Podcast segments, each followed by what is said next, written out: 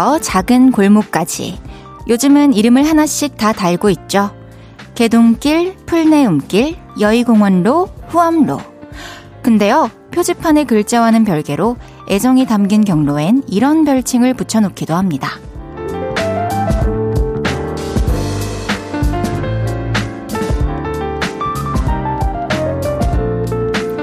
밀크티가 맛있는 우리 동네 카페로 가는 길.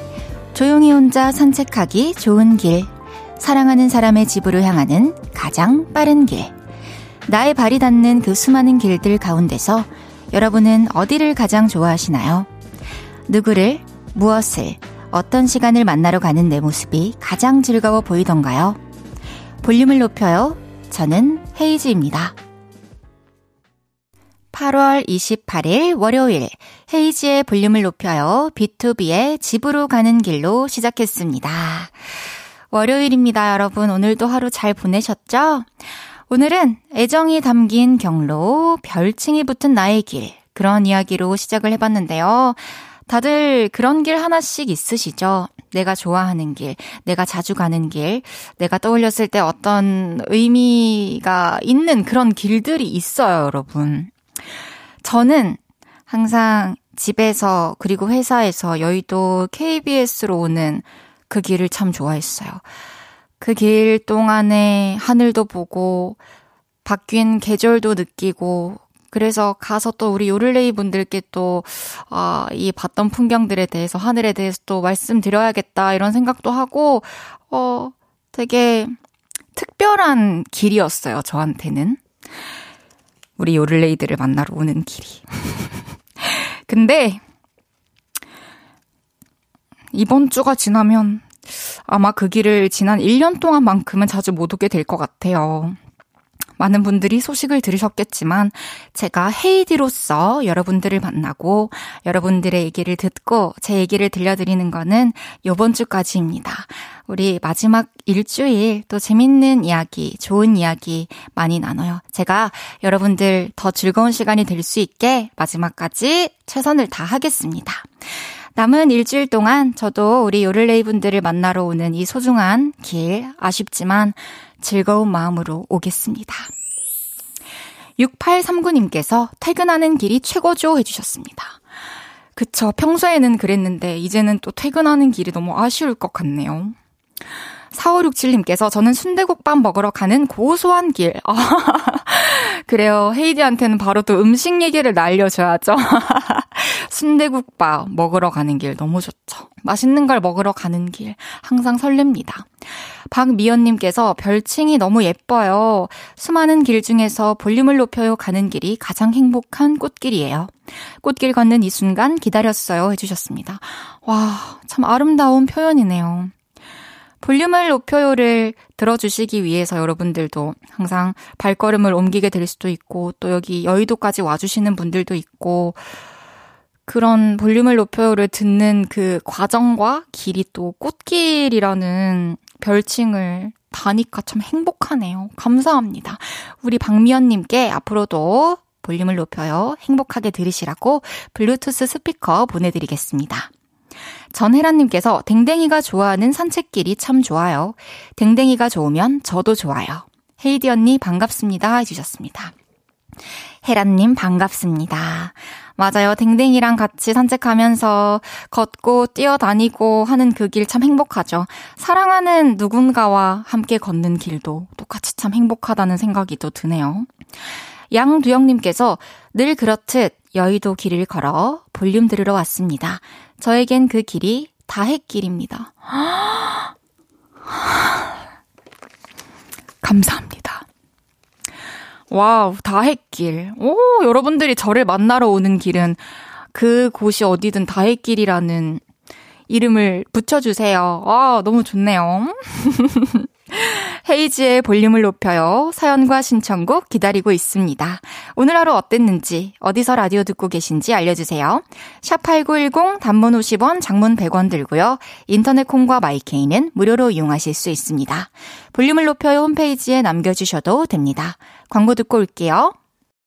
쉴 곳이 필요했죠. 내가 그곳이 돼줄게요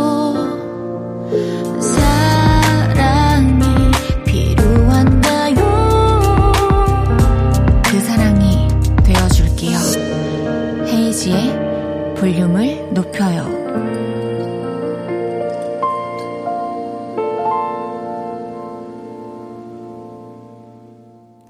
KBS 쿨 FM 헤이지의 볼륨을 높여요 함께하고 계십니다. 8903님께서 길이라 남자친구랑 손잡고 걷던 낙산 성곽길이 생각나네요. 혀가 잘 살고 있니? 우리 같이 먹었던 순살 치킨 지금 나 혼자 먹고 있다. 와, 추억을 떠올리고 있지만 그를 조금도 그리워하거나 미련이 남아있다는 느낌은 전혀 안 드는 아주 그런 깔끔한 사연이었습니다. 순살치킨 맛있게 혼자서 다 드시길 바랄게요. 0068님께서 전 이 시간에 운동하러 헬스장 가는 길이요. 헤이디 방송 들으면서 짝사랑하는 그녀가 있는 헬스장으로 갑니다. 뭐예요? 너무 설렐 것 같아요. 운동할 때, 와, 저도 만약에 헬스장에 제가 좋아하는 사람이 있다면 진짜 일주일에 다섯 번 갈 수 있지 않을까 그런 생각이 들어요. 어렸을 때도 학교에 좋아하는 사람이 있거나 아니면 좋아하는 사람이 다니는 학원이라든지 뭐 도서관 이런데 괜히 더 가고 싶고 가는 게 힘든 일이 아니게 느껴졌었잖아요. 우리 8903님께도 또 운동하는데 큰 원동력이 되기를 바라겠습니다. 아, 0068님이네요. 미안합니다. 0068님께 또 좋은 원동력이 되어서 몸짱 돼서 또 그녀와 예쁜 사랑 나누시길 바랄게요. 이젠 저 다 응원해 드릴 거예요, 여러분들. 2915님께서 헤이디 지난주 지오 페스티벌 공연 잘 봤어요. 마침 그날 제 생일이라 너무 큰 선물을 받은 것 같았습니다. 흰색 블라우스에 검정 치마 패션도 너무 우아하고 예뻤어요. 날이 더워서 힘들었지만 헤이디의 노래로 더위가 사르르 녹았답니다. 해주셨습니다. 와, 우리 2915님이 그때 생일이었군요. 제가 늦었지만 케이크 보내드리겠습니다. 생일 너무 축하드립니다. 그날 또 저를 보았다니. 더, 저 괜찮았나요? 잘 했나요? 그랬으면 됐습니다. 다음에 또 만나요. 아프아프님께서 헤이디 머리카락 색을 보니 가을이네요. 너무 잘 어울려요. 해주셨어요. 사실 머리카락 색깔이 바뀌지는 않았는데, 어, 염색했냐는 질문을 좀 듣긴 했네요. 오늘 뭔가 더 달라 보이나 봐요. 그쵸? 자, 뾰로롱 볼륨에서 모임을 갖습니다. 오늘도 모임의 테마를 알려드릴 건데요. 이건 나다 싶으시면 문자 주세요. 소개해드리고 사무용 의자 선물로 보내드리겠습니다. 오늘은 1등 하신 분들 모여주세요. 팀에서 1등으로 퇴근했어요. 우리 엄마가 그러는데요. 저는 대답만 1등이래요. 이렇게 각 분야에서 1등 하신 분들 문자 주세요. 문자샵 8910 단문 50원, 장문 100원 들고요.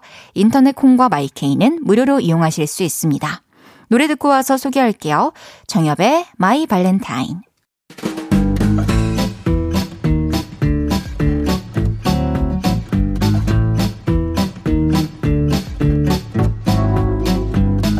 금메달 따신 분들 자자 줄 맞춰서 서주세요. 앞으로 나란히.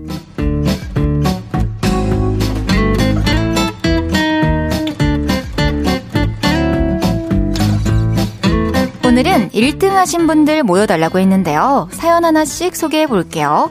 8176님께서 저는 오늘 회사에서 커피 내기 사다리 타기 1등 했어요. 오, 1등 의미는 가장 많은 돈을 내는 거랍니다. 만 원 냈어요. 역시 끝까지 읽어봤어야 되는 글이었습니다. 아, 1등을 해서 가장 많은 돈을 내셨네요. 내일은 제발 꼴등 하시길 제가 마음속으로 바라고 있겠습니다.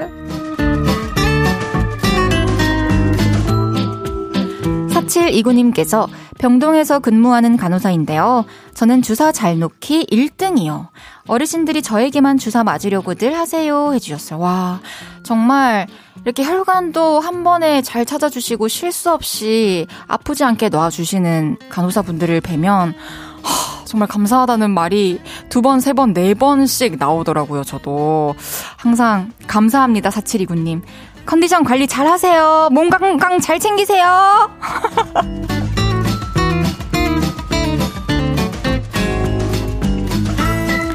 4192님께서 저 제 남친이를 1등으로 사랑해요. 이렇게까지 좋아도 되나 싶습니다. 대헷 사랑해 박성빈 해주셨습니다. 그래요. 응원해 드릴게요. 두 분의 사랑. 근데 제가 봤을 때 아직 한 1년, 2년 차일 것 같은 느낌? 진짜 한 3, 4년 이상 됐다. 그러면 제가 인정해 드리겠습니다.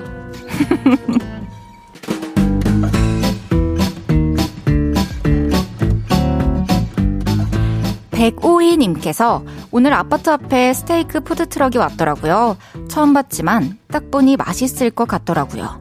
그래서 1등으로 가서 줄 섰어요. 사장님께서 아직 준비가 덜 됐다고 기다려 달라셔서 네 대답하고 기다렸어요. 집 가서 맛보니 역시나 맛있었어요 해주셨습니다. wow 처음 보는 가게에서 또 1등으로 또 줄을 서서 맛있는 음식을 드셨다니 저까지 좋습니다. 속 든든한 저녁 되시길 바랄게요.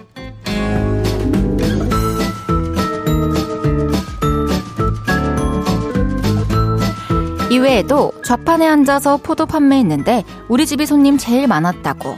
금방에서 매출 2위를 찍었다는 9545님 아들이 3학년 컴퓨터부에서 타자 1등 했다고 문자 대신 보내달래요 해주신 권성환님 친구들이랑 노래방 갔다가 버즈에 가시 불러서 친구들 중에 최고 득점했다는 최승훈님까지 소개해드린 모든 분들께 사무용 의자 보내드립니다. 노래 한 곡 듣고 올게요. 하이키의 불빛을 꺼뜨리지 마. 하이키의 불빛을 꺼뜨리지 마 듣고 왔습니다. 앞으로 나란히 매일 다른 테마로 모임 갖고 있어요. 제가 재밌는 테마로 기준 외치면 문자로 후다닥 모여주세요. 4192님께서, 아, 좀 전에 남자친구 사랑한다고 문자 보내주신 분이네요. 헤이디, 크크크크, 넘나 정확, 크크크크. 작년 3월에 1회 헤어졌다가 작년 9월부터 다시 만나고 있답니다. 음, 알고 지낸 지는 4, 5년 됐고요. 평생 사랑해 볼 거예요. 헤이디도 오래오래 저희 사랑 지켜봐 주세요. 해주셨습니다. 어, 이 문자에서 진짜 사랑이 느껴져요. 그냥 정말 이 사람과 마지막까지 내가 함께 하겠다라는 그런 마음이 느껴져요. 두 분 오래오래 행복하시길 바랄게요. 이렇게 또 오랫동안 알고 지냈고 서로에 대해서 잘 아는 상태에서 또 만나다가 어떤 트러블이 있어서 잠깐 또 떨어졌다가 그때 또 두 분의 서로의 소중함을 더 많이 느끼신 거겠죠. 이제 두 분 옆에 꼭 붙어 계세요. 3647님께서 헤이즈 씨 연애하나요? 그래서 이 시간에 데이트하려고 이번 주까지만 하시는 건가요? 허허, 저 눈치 없는 거 1등이죠? 하하, 사랑합니다, 헤이디 해주셨어요. 데이트 하려고 뭔가 하던 일을 내려놓는다는 건 진짜 그냥 은퇴를 해야 되는 게 아닌가 그런 생각이 듭니다. 정말 연애를 한다면 뭘 한들 연애는 할 수 있겠죠. 음, 9314님께서 건망증은 제가 1등인 것 같습니다. 오늘 깜빡하고 팬티 두 장 입고 출근했어요. 와, 덕분에 참 타이트한 하루를 보내고 있습니다. 해주셨어요. 깜빡하고 팬티를 안 입는 것도 사실 말이 안 되긴 한데, 깜빡하고 팬티 두 장은 어떻게 그러실 수 있는지. 그러면 내릴 때 한 번에 내리세요? 아니면 하나씩 내리세요? 죄송합니다. 1480님께서 저는 역변 1등입니다. 친구들은 중학교 때부터 지금까지 얼굴이 큰 변동이 없는데 저는 매년 늙고 못나지고 있어요. 슬퍼. 나 옛날엔 진짜 괜찮았는데 해주셨습니다. 어, 지금 1480님이 몇 살이세요? 얼굴이 다 완성이 된 건가요? 우선 마스크팩을 보내드리겠습니다. 실망하지 마세요. 이제 광고 듣고 2부에서 만나요.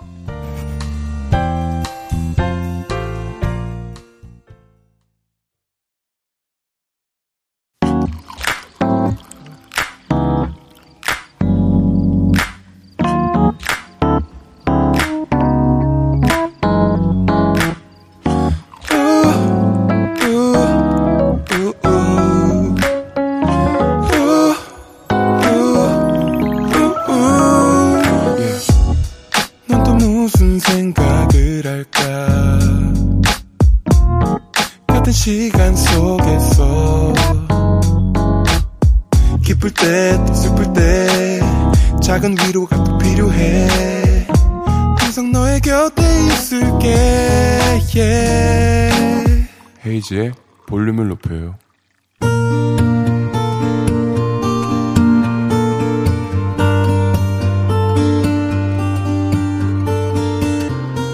다녀왔습니다.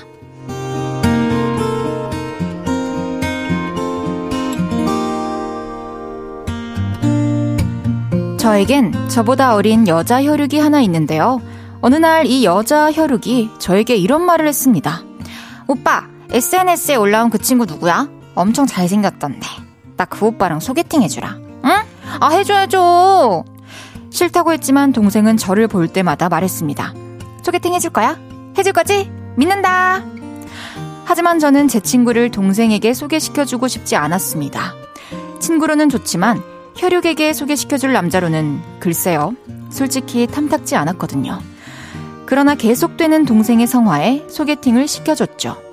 그리고 소개팅 당일, 여동생에게 톡이 왔습니다. 와, 니 뭐냐? 와, 지금 동생을 상대로 사기친 거? 와. 사실, 소개팅에 나간 남자는 동생이 원하던 친구가 아니었습니다. 제 눈에 괜찮은 회사 후배였죠. 아니, 듣도 보도 못한 사람을 내보내는 게 맞냐? 그게 맞아? 아, 야, 아니, 그렇다고 중간에 일어나서 그냥 와버리냐. 아, 사람으로 태어났으면 예의는 지켜라. 예의? 그러는 오빠는 나한테 예의를 지켰니? 동생한테 사기나 치고. 그런데 그 와중에 혈육은 끝까지 고집을 꺾지 않더군요. 아, 근데 소개팅 다시 시켜줄 거지? 그 잘생긴 친구랑, 어? 저는 그 말을 무시했죠. 그런데 며칠 뒤 그 잘생긴 친구랑 감자탕을 먹으러 갔는데요. 이러는 겁니다. 야, 계산 내가 했고 2인분은 따로 포장했어. 너희 부모님 오랫동안 못 뵀는데 이거 드리면서 내 안부도 좀 전해주라. 그 모습을 보며 이렇게 생각했죠. 아, 이 친구 우리 가족으로 들여도 괜찮은데? 그래서 동생과의 소개팅을 진행시켰습니다. 진짜? 진짜 나 그 오빠랑 소개팅 하는 거야? 야! 동생은 너무나도 좋아하더군요. 그런데, 아, 소개팅? 아, 네 동생이랑? 아니, 내가 전에 봤던 그, 그 동생? 어, 걔, 언제쯤이 좋을까? 아, 아니야. 난 안 할게. 괜히 너랑 어색해지는 거 싫다. 오늘 들은 이야기는 못 들은 걸로 할게. 너도 그 얘기는 안 했다 치고 넘어갔으면 좋겠다. 친구가 정색을 하더니 아주 똑부러지게 거절을 하더군요. 여러모로 참 속상했습니다. 제 동생이 그렇게 마음에 안 들었던 걸까요? 아니면 저랑 나중에 가족으로 엮이게 될까봐 그게 싫었던 걸까요? 아, 속상합니다. 근데 동생은 저의 이 찢어지는 마음도 모르고 계속 묻네요. 날짜는 잡았어? 나 언제 나가면 돼? 응? 응? 동생아, 못 나간다. 영원히.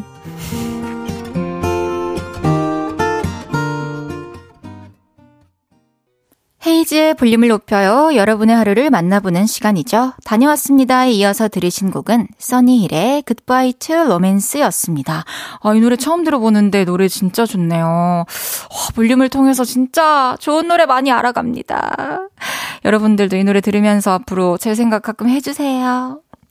다녀왔습니다. 오늘은 박훈정님의 사연이었는데요. 여러 가지로 참 마음 불편한 그런 상황에 놓이신 것 같아요. 음, 동생분한테 그래 소개팅 해줄게 라고 얘기하기 전에 친구분한테 먼저 물어봤으면 좋았을 것 같다는 그런 생각이 또 드네요. 음, 동생분이 뭔가 지금 되게 기대를 하고 있을 것 같은데 아무래도 뭐 친구한테 여자친구가 생겼다 아니면은 뭐 원래 뭐, 뭐 이렇게 지금 여자를 소개받을 생각이 없다고 한다 이런 식으로 얘기를 하고 동생의 마음을 일단 접게 하는 게 중요하지 않을까 그런 생각이 듭니다. 그리고 친구 입장에서는 뭐 진짜 동생분이 내 스타일이 아니었을 수도 있고 아니면 또 사람 관계라는 게 어떻게 될지 모르니까 또 친했던 친구와 또 흐트러질 수 있으니 또 조심스러울 수 있을 것 같다라는 생각이 드네요. 충분히 이해가 됩니다. 근데 중요한 건 어차피 이 친구분이랑 동생분은 못 만날 인연이었어요. 안 만났어요. 상관이 없는데 후배분께 미안하다고 정말 정중히 잘 사과하셨겠죠. 저는 그 후배분이 또 어떤 마음일지 그게 좀 신경이 쓰이네요. 아, 우리 훈정님께는 선물 보내드리겠습니다. 이강재님께서 없었던 일로 쓱싹 해주셨어요. 그러니까요. 정말 잊지도 않았지만 그냥 정말 아예 없었던 일이 돼버렸네요. 이 소개팅이. 최진선님께서 아 슬프다. 영원히. 음, 뭐, 만나서 헤어지는 것보다는 차라리 인연이 아니라면 서로 모르고 지나가는 게 나을 수 있을 것 같다는 생각도 들어요. 천님께서 그래도 좋은 오빠네요 해주셨어요. 그러니까요. 또 동생을 위해서 계속 고민하고 또 소개를 진짜 시켜주려고 진행까지 했어요. 8770님께서 오를레이 님도 헤이디 님이 오를레이 님의 친구를 소개해달라고 하면 어떤 반응이실지 궁금하네요 해주셨습니다. 이게 어릴 때는 아무래도 저는 진짜 아기 때부터 오빠랑 오빠 친구들이랑 따라다니면서 쫓아다니면서 막 놀아가지고 다 잘 알고 지냈는데 그 중에 괜히 어린 마음에 한 명씩 좀 이렇게 찜하기도 하잖아요. 저만 그런 건가요? 제가 어렸을 때부터 유독 좀 이성의 눈을 많이 뜬 건가요? 그래서 저한테 이제 공주야라고 맨날 불러주던 오빠야가 있었어요. 그래서 그 오빠가 나중에 크면 결혼을 하자 막 이랬는데 근데 저희 오빠는 어렸을 때부터도 그리고 대학생이 돼서도 성인이 돼서도 지금까지도 친구는 절대 남자로 소개해 줄 수 없다. 이렇게 그냥 더도 말도 더도 말도 무슨 말이지? 그러니까 다른 설명 없이 그냥 탁 자르더라고요. 이하로님께서 잔인한 마지막 멘트와 잔인한 선곡까지 만족스럽네요 해주셨습니다. 그러게요. 사연과 음악까지 완벽한 전개였던 것 같습니다. 모두 모두 좋은 짝을 만나시길 바랄게요. 다녀왔습니다. 하루 일과를 마치고 돌아온 여러분의 이야기 풀어놔주세요. 볼륨을 높여요 홈페이지에 남겨주셔도 좋고요. 지금 바로 문자로 주셔도 됩니다. 문자샵 8910 단문 50원 장문 100원 인터넷 콩과 마이케이는 무료입니다. 노래 듣고 올게요. 정하루의 마음의 날씨. 정하루의 마음의 날씨 듣고 왔고요. 진행부터 노래, 애교, 효과음, 리코더까지 다 가능한 요를레이들의 재롱둥이 저는 헤이지고요. 볼륨을 높여요. 월요일 생방송으로 함께하고 계십니다. 띠띠 빵빵 예. 아 진짜. 이주명님께서 공주야요? 그분이 헤이디 좋아했던 건 아닙니까? 에, 예? 공주야 해주셨어요. 그 오빠가 시흔이 오빠였거든요. 최시흔. 지금 잘 지내고 있는데 결혼도 했어요. 지금 인별그램도 마팔이고 어 아기도 잘 나와서 기르고 있는데 그냥 오빠들 친구들은 원래 저 이제 오빠랑 다섯 살 차이 나잖아요. 그래서 아기니까 막 그런 장난들을 많이 쳤던 것 같아요. 설마 뭐 저를 진지하게 좋아했을까요? 문혜주님께서 저 지금 그림 그릴 건데 뭐 그릴지 추천 좀 부탁해요. 주셨습니다. 오, 음, 약간 좀 집 같은 거 어때요? 집이랑 하늘이랑 나무랑 제일 흔한 거 한번 싹 그냥 머릿속에 펼쳐지는 풍경을 그리고 내가 가고 싶은 곳 아니면 내가 살고 싶은 집 이런 거 한번 외관이라도 그려보면 되게 재밌을 것 같다는 생각이 문득 드네요. 7792님께서 여기는 초등학교 운동장입니다. 동네 아주머니들과 맨발 걷기 중입니다. 많은 분들이 걷고 있어요. 바람은 선선하게 너무 좋아요. 헤이디도 너무 좋아요. 항상 응원할게요 해주셨습니다. 맨발 걷기. 혹시 그 돌 위에서 걷고 계신 건가요? 그 지압하는 존이 있잖아요. 가끔 가다 보면. 저도 그런 곳을 가면 신발을 벗고 양말을 신은 채로 올라가서 걷다가 내려오거든요. 항상 저 응원해주셔서 감사드리고요. 저도 언제나 7792님을 응원하고 있겠습니다. 감사합니다. 정혜선님께서 3년 동안 아르바이트만 하다가 취업을 하게 됐어요. 오늘 설레는 마음으로 첫 출근을 했어요. 직원들도 좋고 회사 분위기도 좋았어요. 지금은 퇴근 후에 집에 와서 휴식하며 좋은 방송 즐겁게 들어요 해주셨습니다. 와, 드디어 또 뭔가 마음의 안정이 생겼을 것 같아요. 그리고 첫 출근하고 나서 뭔가 마음이 무거운 게 아니라 걱정되는 게 아니라 이렇게 또 출근하자마자 그날 저녁에 어, 좋았다라는 사연을 보낼 수 있어서 너무 좋네요. 앞으로도 행복한 회사 생활 되시길 바라겠습니다. 혜선님께 첫 출근 축하드리면서 화장품 교환권 보내드릴게요. 그럼 노래 듣고 오겠습니다. 샘 스미스의 Stay With Me.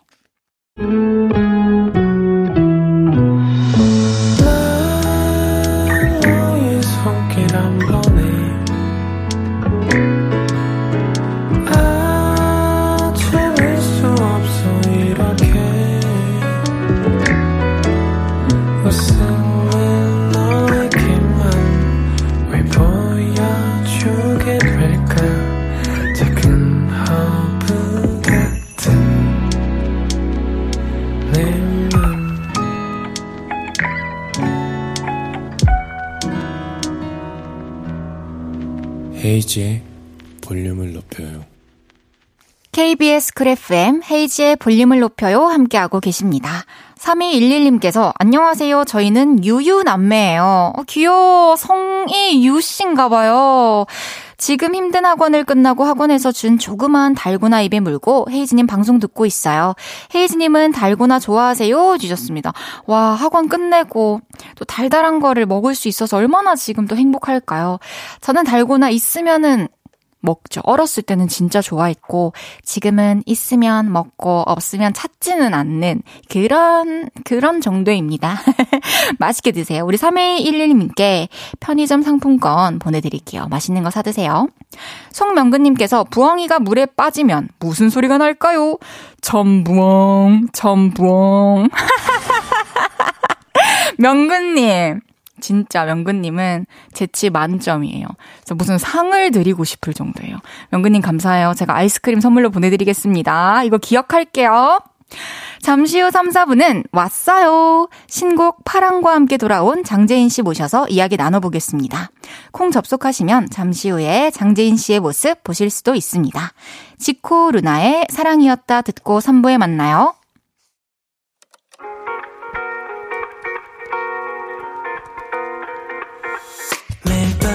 발베개를 해주며 우린 라디오를 듣고 내. 매일 저녁마다 넌 잠긴 목소리로 말했다 5분만 더 듣고 있을게. 5분만 더 듣고 있을게.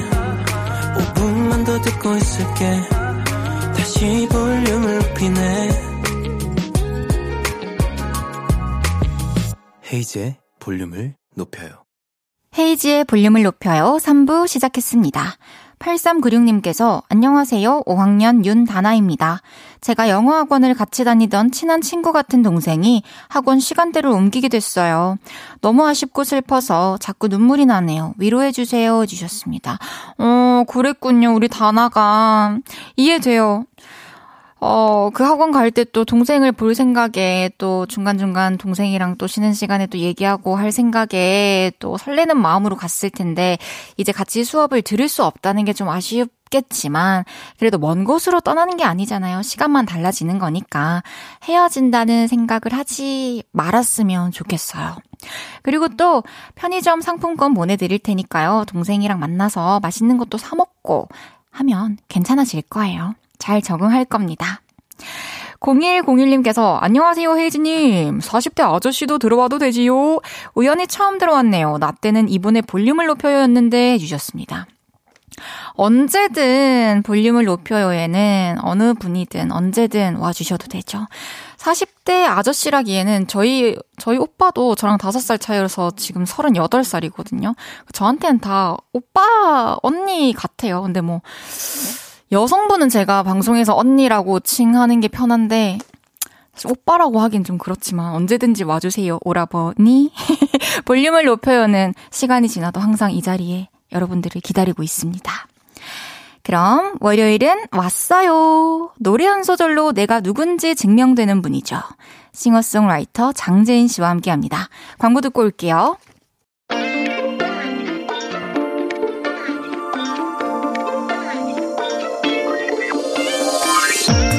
노래를 잘 만들고 잘 부르는 거?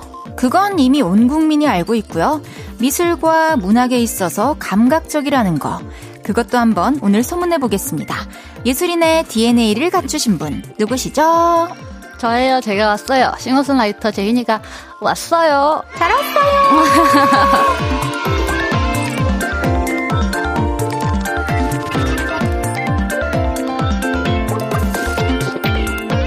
오랜만에 새 앨범으로 돌아온 제인. 장재인 씨가 왔어요. 어서 오세요. 반갑습니다, 제인님. 안녕하세요. 이, 이, 왔어요는 어떻게 생겨난 거예요? 제가 처음 하게 됐던 것 같아요. 왔어요에 음가를 넣는 걸. 아니, 왠지 작가님이 왔어요. 이걸 꼭 하래요. 근데, 어, 왠지 헤이즈님의 이게 말투 아, 같은 아, 거예요. 그래서, 어, 말투 같은데? 하고 들어왔었어요. 오, 네. 바로 알아채셨네요. 음, 왔어요. 그래서, 와, 네. 아니, 제인 씨의 목소리를 항상 이렇게 귀로만 듣다 가 바로 네. 옆에서 네. 실제로 들으 들으니까 되게 신기하네요. 음원으로만 듣던 목소리를. 가더 그렇습니다. 아, 주 반갑습니다. 네네. 우리 헤이즈의 볼륨을 높여에는 처음 오셨는데 네네. 청취자분들과 또 팬분들을 향해서 사랑스러운 인사 카메라 어. 보시고 한번 부탁드려도 될까요? 여기 이건가요? 아, 이 정면에 있는 카메라입니다. 카메라 아 저기, 저기. 네. 아 안녕하세요. 처음 왔어요. 아이고, 어, 왔어요. 반가워요. 서재영님께서 와 진짜 방송에서 오랜만에 보네요. 반가워요 해주셨습니다. 음, 맞아요, 나 진짜 오랜만이죠. 얼마 만에 나오신 거예요? 라디오 같은 경우에는? 전 지금 KBS 여기 네. 여기 이 이금희 아나운서 선생님께서 하시는 거 그거 맞아요. 나 4년 전이에요. 그게. 정말요? 네네. 4년 만에 나오신 거네요. 네네. 와주셔서 감사합니다. 아 아니요 불러주셔서 감사합니다. 마음은 지금 편안하신가요? 마음은 약간 떨려요. 제가 되게 좋아하거든요. 저를요? 네네네. 저도 맞아요. 좋아합니다. 어, 웃기지 마세요. 저 웃겼나요? 아무것도. 네. 잡초님께서 젠젠 새 노래 너무 기다리고 있었어요. 반가워요. 어, 해주셨습니다. 네, 감사합니다. 진짜 노래도 오랜만이죠. 네. 그러니까요. 어, 저 이 밑에 말 좀 좋은데요. 김창환님께서 어, 두 분 닮으신 것 같아요. 근데 아, 영광입니다. 진짜 영광이고 네. 예전에 그런 말을 들어본 네. 적이 있었어요. 진짜요? 장재인 씨 닮았다고. 그래요? 어디가 닮은 거지 사실은? 나 눈이 약간 올라가서 그런가? 눈이랑 네. 약간 코가 우리가 네, 네. 막 이렇게 우뚝한 코는 아니잖아요. 귀여운 짧은, 코잖아요. 코예요, 우리. 짧은 코. 저도 네. 그래서 코가 네. 좀 닮은 것 같은 느낌. 아 그래요? 네, 영광입니다. 네. 어, 승명근님께서 장보고 큰 딸이랑 작은 딸이라고 해주셨어요. 아, 아 장. 장 씨니까. 맞아요, 맞아요. 저는 어렸을 때 별명이 장보고 딸이었거든요. 장 씨여서. 장재인 씨는 장보고 씨. 관련된 장보? 별명 없었나요? 의외로 장 장에 관련된 별명은 없었네. 별명이 뭐였어요? 별명이 없었어요, 딱히. 아 알겠습니다. 네. 아, 네. 장보고 말고 또 뭐 있었어요, 별명이? 저 뭐 장독대. 아 장독대가 좀 있었던 것 있었죠, 같다. 있었죠, 있었죠. 네, 네, 네. 아 생일이 언제죠? 6월이에요. 6월이군요. 그럼 장보고의 첫째 딸, 둘째 딸 할게요. 아, 제가. 오케이, 오케이, 오케이. 오케이. 장보고 되게 신선하네요.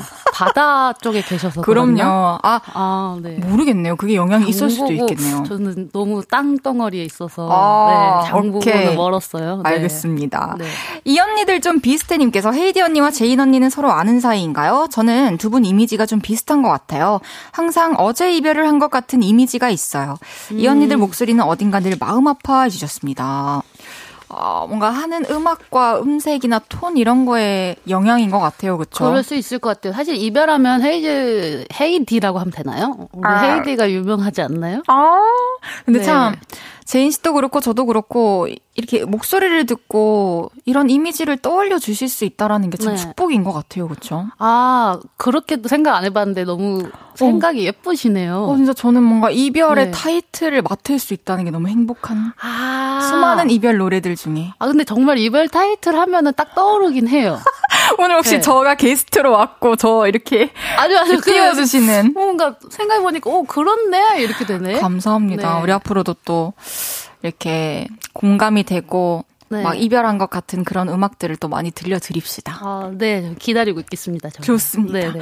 우리가 구면인지 물어보셨는데 처음 뵙는 어, 거예요. 그렇죠? 맞아요. 저도 신기해요. 왜냐면 그 연결고리가 너무 많아요.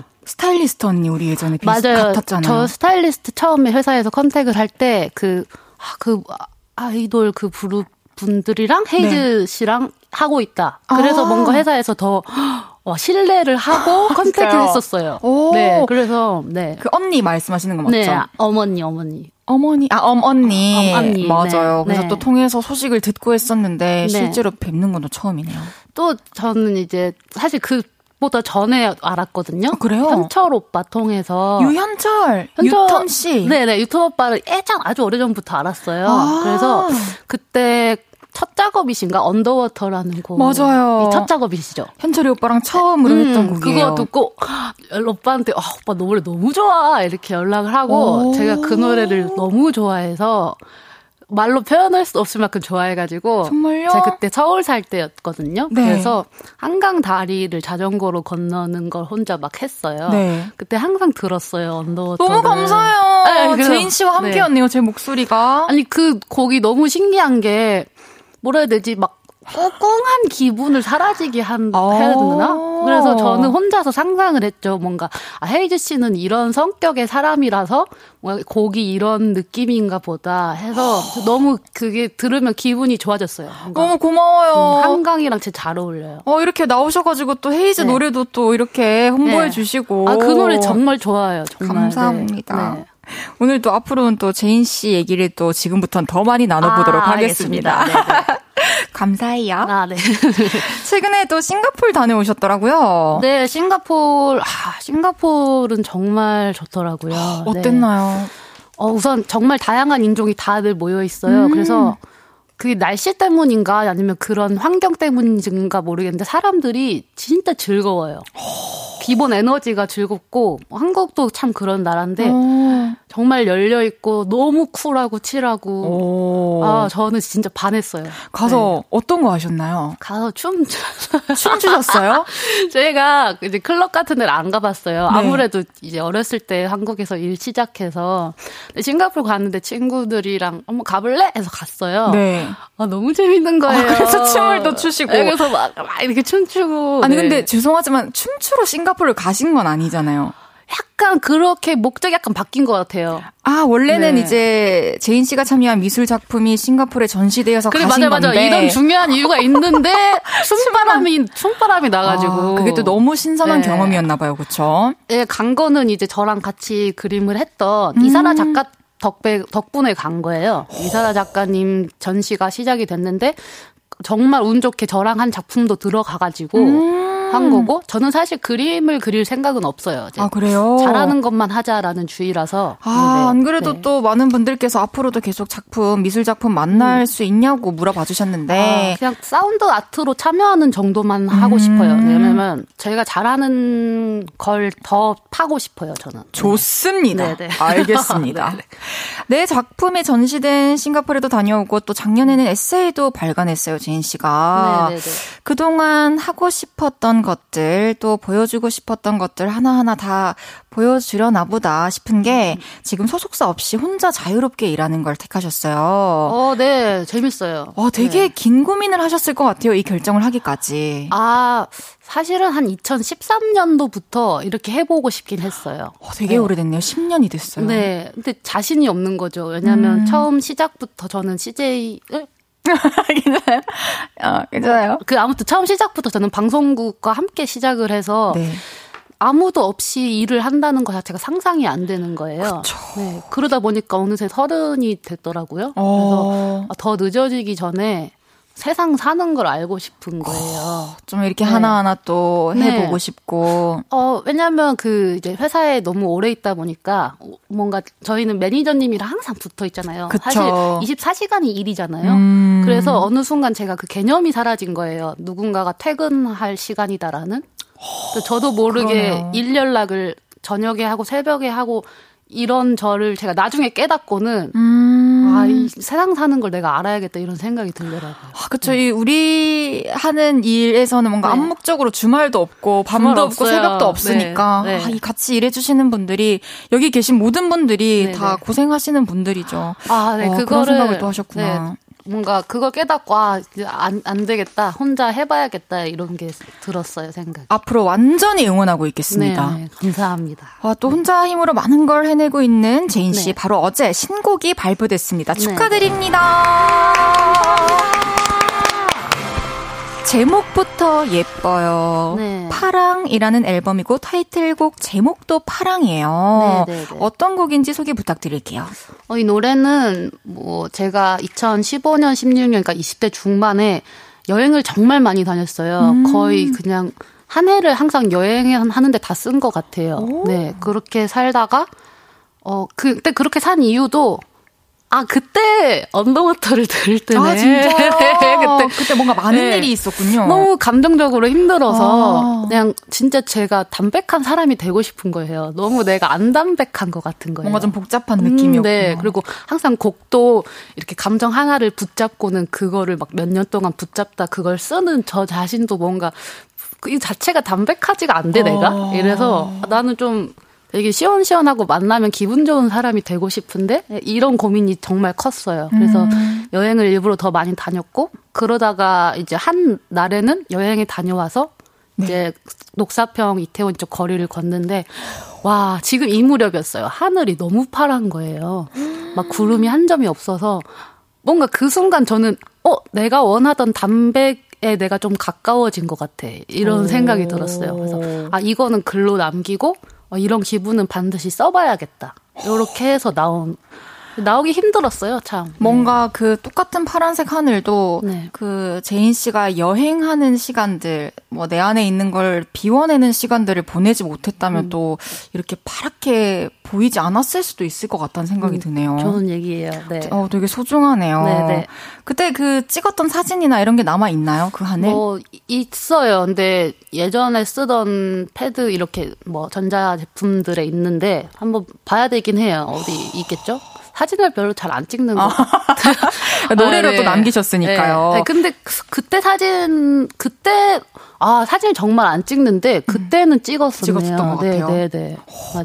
네. 그러면은 그 하늘을 봤던 시간이 아마도 일요일 12시쯤이었던 건가요? 가사에 아, 시작부터 나오잖아요. 아마 한 2시쯤이었던 것 같아요. 음. 그리고 그래서 이제 사비에 가면 오후 2시 하는데 아. 앞에 곡을 쓰는데 라임을 좀 맞추고 싶고 해서 12시에서 가, 시작하면 2시쯤 되지 않을까 해서 그냥 그러네요. 뭐 입을 맞춘 거죠. 뭐. 어, 입을 네. 아주 잘 맞춰주셨습니다. 네, 네. 그리고 또 노래를 공개도 일요일 12시에 해줬어요. 네, 이거는 뭐 유통사에서 일요일 주말로 가면 푸시가 좋다고 해서 아, 또 혼자 하니까 이런 협상도 또 유통사랑 네. 다 해야 되는군요. 그래서 저는 아, 무조건 일요일이요. 무조건 했는데 중요하죠. 정말 신기하게 일요일 정오 저는 몰랐는데 친구가 듣더니 어 일요일 12시에 노래가 나오네 가사랑 똑같다 하는 거예요. 어, 그러네요. 네, 그래서 그거를 아, 그제서야. 나오고 나서 네. 하셨구나. 의도한 건 아니었는데 잘 됐죠. 저는. 잘 맞아떨어졌네요. 네.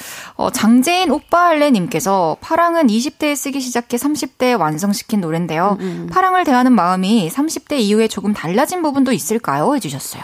어, 이제 20대 때는 완전 저의 보물이었어요. 저는, 그러니까 이게 이런 기분이 들어간 곡인 만큼 이것만 들으면 기분이 뭐지 주대라고 하긴 좀 그렇고 뭔가 중심이 선다고 해야 되나? 음. 내가 막 정말 신경이 예민해질 때도 있고 혹은 막 다 포기하고 싶을 때도 있는데 이 노래 들으면은 아 그래 나 이런 기분에 다가갔던 애야. 그러니까 이걸 잊지 말자. 약간 이런 게 섰었어요. 와, 되게 그, 릴렉스할 수 있는 곡이네요. 네 네 그런 어떤 나의 한 부분에 자신감을 주던 뭔가 네 내 자아 같은 곡이었어요. 음. 근데 이제 서른이 돼서 이걸 직접 하게 되니까는 아무래도 이제는 좀 기술적인 거, 작업적인 걸로 접근을 하게 되더라고요. 음. 그래도 항상 얘는 나한테 너무 기분 좋은 노래더라고요. 네. 그죠 완성시키려면 또 네. 그런 부수적인 것들 과정이 또 거쳐야 되니까 음, 많은 게 있죠. 어 네. 좋네요. 이제 재인 씨의 신곡 파랑 들어볼 건데요. 직접 네. 연주를 하면서 편곡 버전의 파랑을 들려주신다고 해요. 아 이게 사실은 제가 오늘 볼륨 나올 생각을 하고 네. 진짜 편곡을 해서 loop station을 가져왔었어요, 원래. 근데 그래서 loop station으로 하려 하는데 제가 9볼트 파워를 깜빡한 거예요. 9볼트. 9볼트.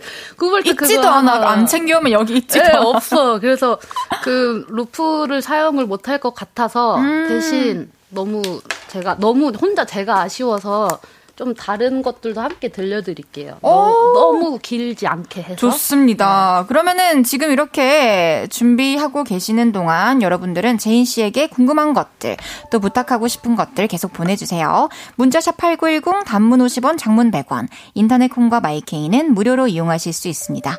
어제 일요일 12시에 공개됐던 바로 그 노래 들어보겠습니다. 장재인의 파랑.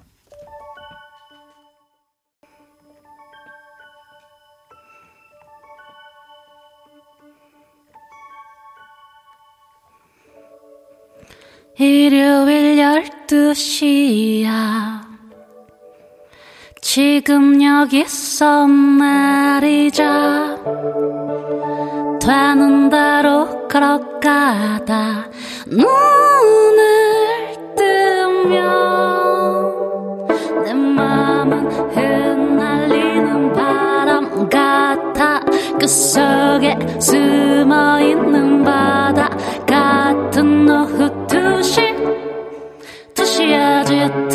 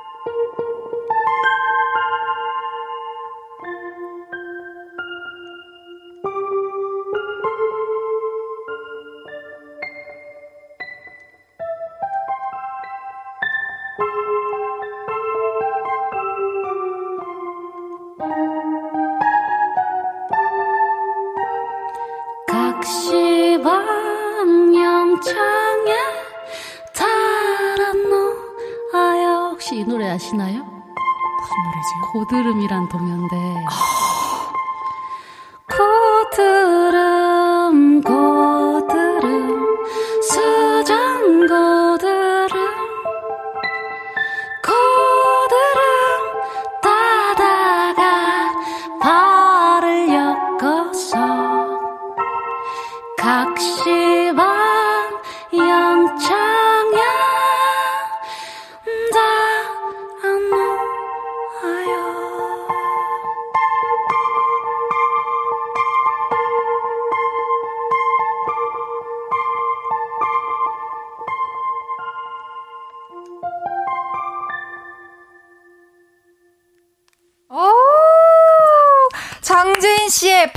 그리고 고드름 라이브로 듣고 왔습니다. 여름에 시원하시라고. 아니 네. 깜짝 라이브까지 또 선물해 주셨어요. 아니 왜냐면 loop station이 네. 조금 잠깐 들려드릴게요. 네. 이게 원래 사운드를 제가 준비했던 사운드는 네. 약간 들릴 거예요. 처음에 제가 비트를 네. 아 이렇게 찍으려고 했구나. 한 다음에 다른 걸로 이런 식으로 하고 이렇게 입혀서 제가 라이브를 하려고 했어요. 아쉽네요, 네. 그렇죠. 다음에 또 네. 어디선가 이렇게 네. 또 들려주실 수 있는 기회가 있다면 꼭 보여주셨으면 어, 좋겠습니다. 아니요, 볼륨만을 위해 준비했던 아, 겁니다. 좋아요. 그러면은 그냥 꽁꽁 숨겨놔주세요. 네, 숨겨, 숨겨 버릴게요. 네. 아, 천지연님께서 신비로워요 해주셨고요. 네. 0625님께서 제가 좋아하는 느낌 가득 담긴 노래. 음. 성명근님께서 이 음악의 장르는 락 음악입니다. 극, 락. 와우, 센스 있어요. 그 음악 너무 마음에 드는데. 오, 김은님께서 재인님 음악이 더 깊어졌네요 해주셨어요. 아, 감사해요. 이제 나이가 들었거든요. 나이만큼 깊어졌겠죠? 네. JYY님께서 신비롭고 몽환적이고 짜릿하고 황홀하고 신몽짜황이라고 하죠. 어머, 아니, DJ님이 너무 센스가 넘치. 아, 그래요? 너무 좋은데요? 네. 참 신몽짜. 일주일 남겨놓고 또 센스가 또 발휘가 되네요. 아, 근데 저는 궁금한 게 일주일 남았다는 건 어떤, 아, 제가 이제 헤이디로서 네. 일주일 남았습니다. 아, 정, 아예요? 맞습니다. 와, 제가 운이 좋았네요. 이렇게 또 만나 뵐 수 있어서 너무 그러니까요. 좋았죠. 또 오늘 그래서 더 열심히 또 해보겠습니다. 아, 사람들이 너무 아쉽겠다. 저 차고도 네. 너무 아쉽죠. 네. 예, 1826님께서 완벽주의자일 것 같은 제이님. 이 노래 작업하면서 얼마나 고생이 많았을지. 멜로디 하나, 숨소리 하나에서 다 느껴지네요. 고생했어요. 해주셨습니다. 아, 감사합니다. 진짜 힘들었어요. 진짜 네. 너무 감사해요. 또 신곡인데 네. 이렇게 새로운 버전으로 들려주시는 게 아. 부담됐을 텐데. 이거는, 네. 어, 회사 나오면 이런 게 좋은 것 같아요. 음. 좀 회사에 있을 때는 그냥 내가 정해진 무대를 한다는데 지금은 약간 즉흥적으로 예, 마음이 좀 달라요. 좋네요. 제대로 해줘야겠다 이런 생각이 더 드네요. 감사합니다. 네, 네, 네. 팔, 어, 재인 씨가 또 볼륨에 나오신다고 하니까 많은 분들께서 장재인의 음악에 대해서 질문을 주셨어요. 어, 네, 네. 그래서 이번에는 그 질문들 하나씩 드려볼까 합니다. 먼저 장재인 양을 누가 잡죠? 님의 질문인데요. 10년 넘게 음악길을 달려왔는데 음악과 권태기는 없었나요? 있었다면 그 권태기를 깨뜨려준 노래는 뭔가요? 이 질문에 재인 씨가 골라주신 곡 들어볼게요. 장재인의 마누얼 블루스 흐르고 있습니다. 음. 네네. 어, 이 음악이 음악과의 권태기를 깨뜨려준 음악인가요? 네, 확실히 깨졌어요. 예, 노래가. 권태기를 어떻게 극복하셨나요? 이 노래를 통해서? 어, 저는 어, 제가 성격이 좀 독특한 걸 수도 있어요. 저는 편곡까지 직접 다 해야지 이게 내 자식이다라고 느껴지더라고요. 근데 회사에 있으면 그게 쉽지가 않더라고요. 네, 아무래도 좀 숫자 싸움이기도 하고. 근데 이거는 제가 좀 부탁을 해서 이것만은 내가 편곡을 해보고 싶다. 왜냐면 이거 자신이 있는 거예요. 제가 블루스를 제일 잘 할 수 있거든요. 아, 그래서 네. 하는데 와 정말 소름이 끼칠 만큼 너무 행복한 거예요. 작업을 할 때? 네, 그냥 이거는 밴드 애들이랑 그냥 정말 그러니까 내 첫 음악 시작과 똑같이 했어요. 음. 밴드랑 합주하면서 만들었는데 음악이 갑자기 너무 좋은 거예요. 그- 다행이다. 그렇게 미웠는데 얘가 너무 좋길래 역시 아, 예. 그냥 얘가 저를 되게 행복하게 해줬어요. 네. 정답은 또 내 안에 있는 거죠. 음, 어떻게 보면. 그쵸. 네. 잘 해소하셨네요. 네, 정말. 네. 좋습니다. 이렇게 또 재인 씨가 추천해준 곡, 재인 씨의 곡 들어봤고요. 여기서 3부 마무리하고 4부에서 재인 씨 음악 이야기 계속 만나보겠습니다.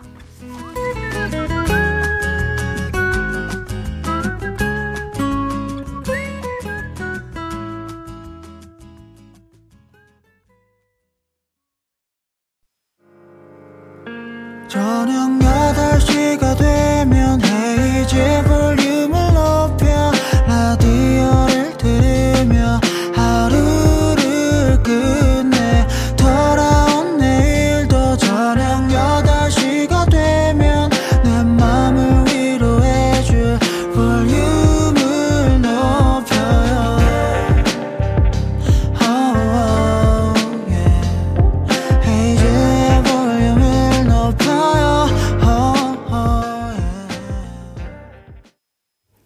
헤이즈의 볼륨을 높여요. 4부 시작했고요. 오늘 볼륨에 오신 손님 누구시죠? 어, 저, 재인이가 왔어요. 네. 맞나요? 맞습니다. 네. 계속해서 여러분이 보내주신 질문들 소개하면서 재인 씨와 음악 이야기 나눠보겠습니다. 인디언 보조개님의 질문이었어요. 월요일 밤, 나 오늘도 고생 많았다. 토닥여주며 맥주 한잔할 때 곁들이면 좋은 노래. 재인 언니가 한 곡 추천해주세요. 해주셨습니다. 잠깐 들어볼게요. 네. 뭔가 모델들이 걸어 나올 것 같아요. 그래요? 네. 이- 이거 쇼가 시작될 것 같은 느낌? 프레드 피의 음악이 정말 좋더라고요. 네, 네. 프레드 피의 Therapy라는 음악이네요. 네, 네. 이 곡을 골라주신 이유가 뭘까요? 어, 제가 이제 싱가포르에서 음악에 정말 새로운 눈을 뜨고 전 정말 놀랐어요. 인종, 언어 다 상관없이 음악은 춤을 추게 만들더라고요. 아무도 말이 안 통하는데 저는 영어 잘 못하거든요. 근데 제가 말이 하나도 안 통하는데 저희가 막 친구인 거예요. 막. 눈을 마주보고 막, 막 여자들끼리 모여서 춤추고 그래서 저는 이걸 너무 또 느끼고 싶어서 이제 한국 와서 친구들한테 좋은 음악이 나오는 곳들이 어디 있을까 했어요. 그래서 제가 갔는데 우연찮게 프레드피의 내한 디제잉이 있었던 거예요. 어, 디제이거든요. 디제이. 그래서 어. 이분이 있는 클럽으로 음악을 들으러 갔는데 아 너무 좋았구나. 예, 정말 아, 미쳤다 이런 거예요. 그래서 이분 음악을 집에 와서 그 이제 아무래도 디제잉하는 건 다 다른 사람 곡들이잖아요. 네. 근데 집에 와서 보니까는 실제로 낸 싱글들이 있더라고요. 음. 아, 너무 좋더라고요. 와, 좋다. 이거 네. 집에서 그냥 틀어놓으면 막, 막 청소할 때도 막 너무 힘날 것 같아. 막 네. 탁탁탁 이렇게 다 바로 바로 그냥 치울 수 있을 것 같은 그런 느낌? 집에 가서 듣겠습니다. 네, 어. 고마워요. 추천 감사합니다. 네, 정말 좋아요. 네. 어, 또, 우리 장재인이 가을했다님의 질문인데요. 가을이 코앞으로 다가왔는데요. 장재인의 가을은 어떤 노래와 함께 시작하나요? 가을을 시작하는 플레이리스트 하나 공개해주세요. 해주셨습니다. 음, 네. 잠깐 또 재인 씨가 추천해주신 노래 들어볼게요. 공일오비의 아주 오래된 연인들 흐르고 있습니다. 어, 공일오비의 음악으로 가을을 시작하시나요? 어, 제가 이제, 저는 지금 음악 바람이 났나 봐요. 제가 이제 또 LP, 정말 좋은 LP로 음악 틀어주는 곳들 다니고 있어요. 아, 네. 네, 한국 음악이 진짜 대단해요. 제가 듣고 그때 들은 곡 한국 곡이 세 개 있어요. 뭐 너무 유명한 낯선 사람들의 낯선 사람들 음. 그리고 양수경 선배님의 그대의 의미 사실 이거를 이제 오늘 해보고 싶었는데 아, 그래요? 네, 요거랑 공일오비 선배님들의 노래인지도 몰랐어요. 노래가 나오는데 와 그 사운드 좋은 데서 들으니까 진짜 좋은 거예요. 와 이 노래 뭐야 이 노래 뭐야 하면서 이제 그 어플로 검색했는데 안 나와요. 그래서 거기 사장님한테 이거 LP 좀 보여주세요. 해서 찍었던 곡이 이 곡이에요. 오. 네네네. 네. 어, 저는 되게 자부심 느꼈어요. 그날 90년대 음악이 진짜 대단하구나. 그러니까요. 네. 참 좋은 좋아. 음악들이 너무 많죠. 정말. 네. 지금 그러면은 이 음악과 함께 이제 가을 준비하고 계신가요? 가을 좋아하세요? 가을요? 저는 가을, 네, 가을 너무 좋아하네요. 약간 그, 봄과 가을이 너무 좋아요. 그러니까 가, 더위도, 야, 더위도 힘들고 추위도 힘드니까 그 딱 적당한 그, 중간. 네, 날씨가. 그쵸. 네. 근데 또 짧아서 너무 아쉽고, 네. 짧아서 또 너무 소중한 계절이죠. 맞아요, 맞아요. 어, 재인 씨가 또 골라주신 음악들 들으면서 이야기 나눠봤고요. 이번에는 재인 씨의 신곡 파랑 원곡 버전의 음원으로 한번 들어볼게요. 아까 직접 연주하며 불러주셨던 파랑과 어떻게 다른지 비교해보면서 들어보시는 것도 재밌을 것 같네요. 같이 들어볼게요. 장재인의 파랑. 장재인의 파랑 듣고 왔습니다. 아, 원곡으로 들어도 뭐 이렇게 라이브로 편곡 버전으로 들어도 몽환적이고 참 좋네요. 아, 오후 2시 생각되면 생각날 것 네. 같아요. 그러면 좋겠네요. 우리 이제 네. 2시, 누가 이제 지금 몇 시야? 이렇게 물어봤을 때, 그때 시간이 2시면 이렇게 대답해 줍시다. 지금 몇 시야? 오후 2시? 꼭이에요, 아, 여러분. 너무 좋다. 양두영님께서 음원으로 들어도 신몽짜황이네요. 아, 신몽장. 아, 이렇게 적응력들이 다 그러니까요. 네, 장난 아닌데요. 네. 8121님께서 무인도에서 스노클링 해야 될 것 같아요. 니모 안녕, 도리도 안녕 해 주셨어요. 아, 진짜 귀엽다. 귀엽고 센스 있게 읽어 주신다. 나는 이걸 어떻게 읽을지. 아, 그래요? 네, 재인. 씨가, 재인 씨, 니모 안녕, 도리도 안녕 한번 해 주세요. 니모 안녕, 도리도 안녕. 어 잘하시는데요? 네. 아, 지금 배운 것 같아요. 어, 7849님께서 장재인과 같은 시대에 살고 있어 좋다. 와, 음, 참 좋은 말이다. 멋진 말이다. 네. 감사합니다. 민- 네. 근데 또 우리 음악을 들어주는 이분들과 우리가 함께 아, 같은 시대여서 또 네, 너무 좋죠. 네, 그렇죠? 네. 민준기님께서 갑자기 캐나다가 가고 싶어지는 노래입니다. 단풍단풍하네요. 해주셨어요. 어, 여행이 떠오른다면 전 되게 좋을 것 같아요. 네, 기분 좋은 얘기네요. 좋습니다. 이렇게 또 파랑 들어봤고요. 이번에는 재인 씨와 빈칸 토크 진행해 보겠습니다. 음. 질문을 드리면 네모에 들어갈 말을 외쳐주시면 되고요. 정답만 딱 외쳐주시면 돼요. 설명은 나중에 듣겠습니다. 네, 알겠습니다. 첫 번째 질문입니다. 한때 콩비지찌개와 화이트 와인 조합으로 혼술을 즐겼지만 요즘은 주로 네모와 네모의 조합으로 혼술을 한다. 어, 으- 음악과 백김치. 좋아요. 와, 진짜 완벽한 것 같아요. 어. 완벽해요. 네. 두 번째 질문. 붓기가 네. 심해 아침과 저녁을 다른 얼굴로 산다는 재인. 음. 요즘 자주 써먹고 있는 붓기 패- 빼기 꿀팁은 네모다. 어, 경락과 족욕. 경락과 경- 족욕. 경락이 그 진짜 받는 거 말고 이렇게 괄사를 들고 다니는 거죠. 오케이, 네, 네. 좋습니다. 세 번째 질문. 네. 반려동물과 주인은 같이 살면 서로를 닮아간다고 하던데, 조제와 재인이의 닮은 점은 네모, 코린이와 재인이 닮은 점은 네모인 것 같다. 조제와 닮은 점은 얼굴형이 닮았고요. 음. 코린이와 닮은 점은 맛있는 거 먹을 때 눈이 감 눈을 감는 거. 네. 네. 귀엽다. 어. 좋아요. 마지막 질문입니다. 멋진 할머니가 되고 싶은 재인. 어렴풋이 그려본 멋진 할머니 장재인의 모습은 네모다. 어, 네 개 국어를 하고요. 막 되게 커다란 악세사리를 한 허리가 꼿꼿한 멋쟁이 할머니. 좋습니다. 네, 네, 좋아요. 첫 번째 질문으로 돌아가서 얘기 나눠볼게요. 예전에는 콩비지찌개와 화이트 와인 조합을 즐겼는데 요즘에는 음악과 백김치의 조합으로 혼술을 한다. 멋진데요. 아, 근데 제가 이 콩비지가 화이트와인 이 얘기를 제가 한 인터뷰 때 한 7, 8년 전에 했던 얘기 같아요. 아, 그래요? 근데 저 이거 대본에서 보고 진짜 든 생각이, 나 천재인가? 어떻게 콩비지찌개. 이거 진짜 보기만 해도 완벽한 거예요. 그 당시에. 네네네. 어. 그래서 어, 왜 요즘 이렇게 안 먹었지 들어, 생각이 들었어요. 또 오랜만에 찾으시겠네요, 이 조합. 이때 제가 여기 서울 행당동 살 때인데 네. 그때 콩비지기가 진짜 끝내주는 집이 있었거든요. 그래서 시작이 됐던 조합 어. 같아요. 네네. 그러면 이 백김치 맛있는 곳이 지금 집 근처에 있나요? 아, 저희 어머니가 전라도 분이신데 요리를 진짜 잘하세요. 근데 백김치를 신기하게 그렇게 잘 담그시더라고요. 막 약간 너무 맛있구나. 네, 장인 정신으로 당근도 막 색을 열심히 낸 다음 넣고 뭐 이렇게 뭐 장난이 아니에요. 많은 정성이 들어가서 네. 맛있을 수밖에 없겠네요. 그거 그래도 좀 살찌니까 좀 자제하자 하면은 백김치를 먹게 되더라고요. 네, 네. 그러면은 그냥 술 드시면서 뭔가 따로 영화를 본다거나 드라마 본다거나 하는 게 아니라 오직 음악과 네, 좀 제가 의외로 영화를 잘 안 봐요. 음. 약간 너무 이입돼서 힘들더라고요. 그렇고 또 복잡해지구나 마음이. 네, 약간 너무 일상이 좀 어지러워져서 그 정도군요. 네, 그래서 그냥 아. 음악 쪽으로 네. 알겠습니다. 춤 추고 있어요 요즘. 진짜 좋아요, 춤도 추고. 저는 정말 춤을 못 추는데요. 아니 뭐 제 앞에서 네, 제걸 보면 정말 웃길 거예요. 우리 서로 한번 쳐볼래요? 가볼까요? 서로 춤추는 거 보면서 웃는 것도 가관이겠다, 그렇죠? 네, 어, 네. 이강재님께서 두 분 춤 배틀 보고 싶다고 해주셨는데, 아, 제가 깜짝 놀랄 거예요. 어 한번 이따가 뭐 아니 너무 잘 뛰실 것 같은데. 보여드릴게요. 네. 아, 오케이. 두 번째 질문이었어요. 네. 붓기가 심하시구나. 정말 지금도 많이 부었어요. 왜냐면 제가 라디오라 생각해서 딱히 붓기를 안 빼고 왔거든요. 어, 그래서 아니, 이제 지금 너무 예쁩니다. 밤 되면은 그나마 그러니까 예쁘다의 기준이 전 저 자신인데 얘 그냥 갖고 있는 얼굴 중에 좀 예쁘다 라는 어. 게한 새벽쯤 되면 나올 그, 것 같아요. 그때 딱 네. 이렇게 드러나는군요, 네, 선이.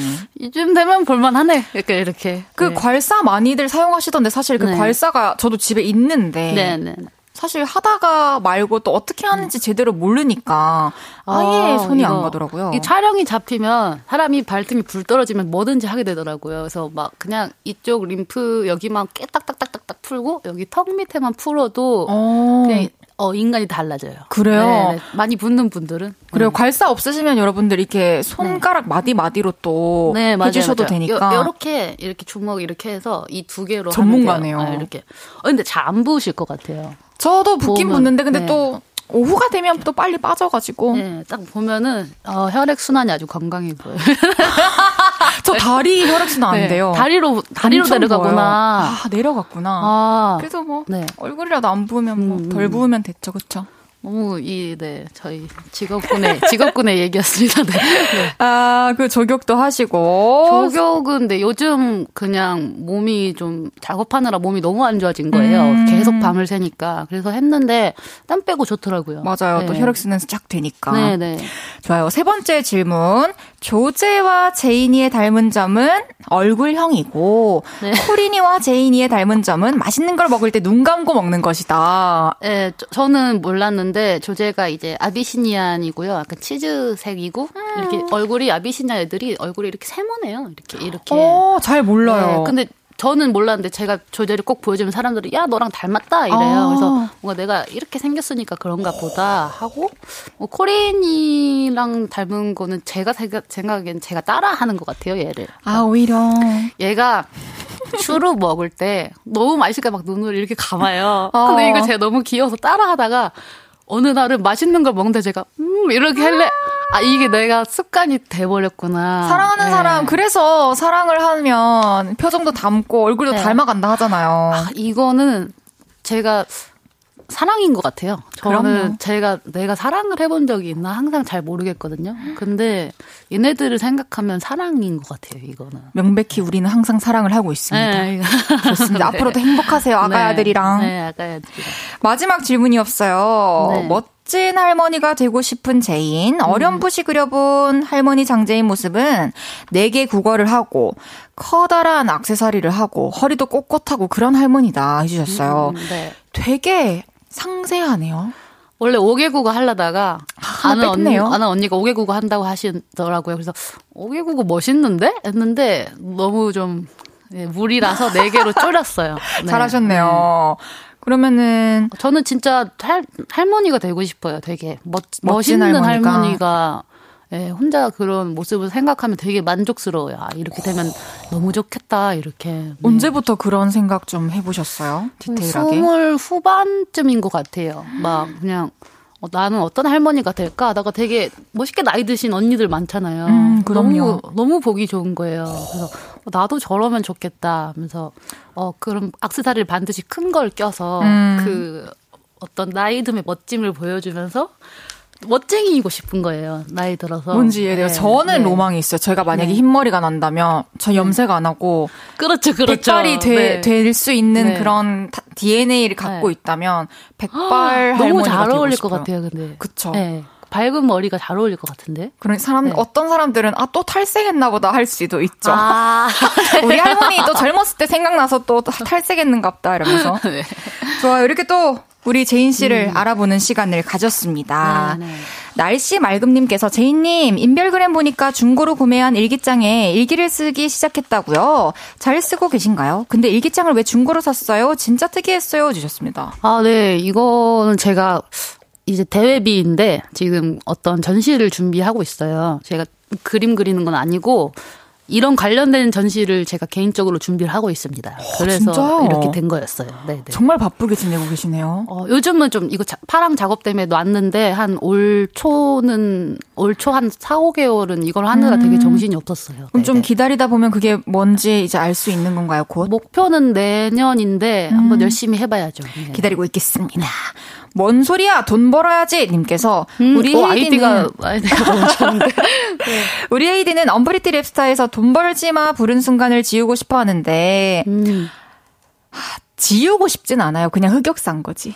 아 그래요? 네. 재인님은 남아있는 오디션 프로그램 영상 중에서 어떤 순간을 가장 지우고 싶어요? 해주셨습니다. 어, 저는 사실은 이제 좀 안타까운 점은 방송이 모르겠어요. 그 약간 시대가 변했다고 해야 되나? 저는 어떻게 보면 좀 예전 사람이 됐더라고요, 벌써. 아, 너무 네. 빨리 데뷔를 해서 그런 뜻인가요? 그런 어떤 거- 의미죠? 그 당시는 약간 편집점이 약간 다르다고 해야 되나? 그래서 제가 음. 사실 혼자 생각해 보면은 제가 어떤 선배님을 모른 김윤아 선배님을 모른다고 방송이 나간 적이 있어요. 아, 네. 그게 항상 항상 어떤 아쉬움으로 남아 있어요. 아, 마음이. 네, 모르지 않는데 이게 이렇게 됐더라고요. 그 아. 그, 그 당시는 편집 스타일 약간 단어를 잘라서. 맞아요. 좀 짜집기가 네, 있었는데 네, 네. 오해를 또 불러 일으킬 수 있을 만한 네네. 그, 그래서. 그 이것도 한 10년 얘기를 못 하다가. 계속 마음이 불편했구나. 이제 나이가 들어서 그냥 얘기 드려요. 그럼요. 네. 김윤아 선배는 모르는 사람이 어디 있어요? 어떻게 몰라요, 그분은. 그건 네. 너무했다. 그 편집점은. 어, 하지만, 네, 그 덕에 잘 먹고 잘 사니까. 그쵸. 네, 네. 저도 사실 언프리티 랩스타에서 한 모든 네. 것들이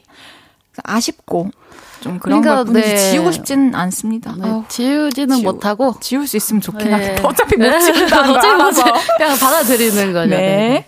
김은님께서 제이님의 환청 너무 좋아요. 딱 한 소절만 불러주시면 안 돼요? 저도 너무 좋아요. 음, 저는 이 노래 덕분에 정말 잘 지내고 있어요. 네. 너무 고맙죠. 예, 제가 오디션 프로 이후로 좀 조용했는데, 좀 감사한 노래. 깊게 물들인 밤 하늘은 떠나지 못한 너의 모습이 잠든 나를 깨우고 나서 다시 입을 맞추고 약간 이렇게 돼. 어떻게 이렇게 뾰로롱 도 잘 넣어주시는지. 진짜 좋다. 네. 감사합니다. 아, 감사합니다. 네. 이렇게 재인 씨를 보내드려도 되나요? 너무 아쉬운데, 그죠? 진짜 어, 재밌다, 그쵸? 그래요? 네, 우리 할 어, 얘기도 네. 너무 술술 많았고. 어, 저는 사실 제가 정말 너무 좋아해서 제가 편지를 네. 쓰려다가 안 썼어요. 왜냐면 그 이게 너무 약간 너무 집착 같아서. 아니에요, 그 그래서 못쓴 편지. 사실 메모 메모장에 있어요.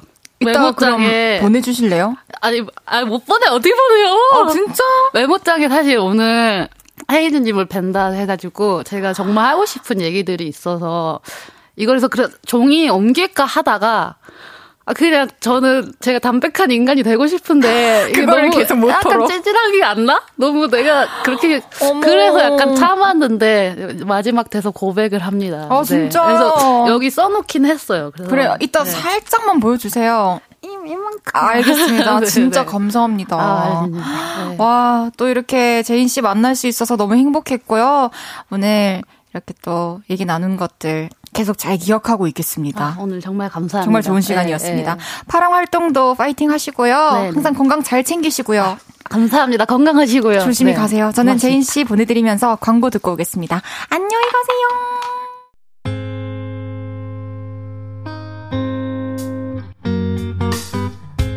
헤이즈의 볼륨을 높여요에서 준비한 선물입니다. 사무용 가구 수컴퍼니에서 통풍이 되는 체이드 의자 에브리바디 엑센코리아에서 배럴백 블루투스 스피커 연예인 안경 전문 브랜드 버킷리스트에서 세련된 안경 아름다움을 만드는 오엘라 주얼리에서 주얼리 세트 톡톡톡 예뻐지는 톡스앤필에서 썬블록 아름다운 비주얼 아비주에서 뷰티 상품권 천연 화장품 봉프레에서 모바일 상품권 아름다움을 만드는 우신 화장품에서 엔드뷰티 온라인 상품권 160년 전통의 마루코메에서 콩고기와 미소된장 세트 반려동물 영양제 38.5에서 고양이 면역 영양제 초유 한 스푼을 드립니다.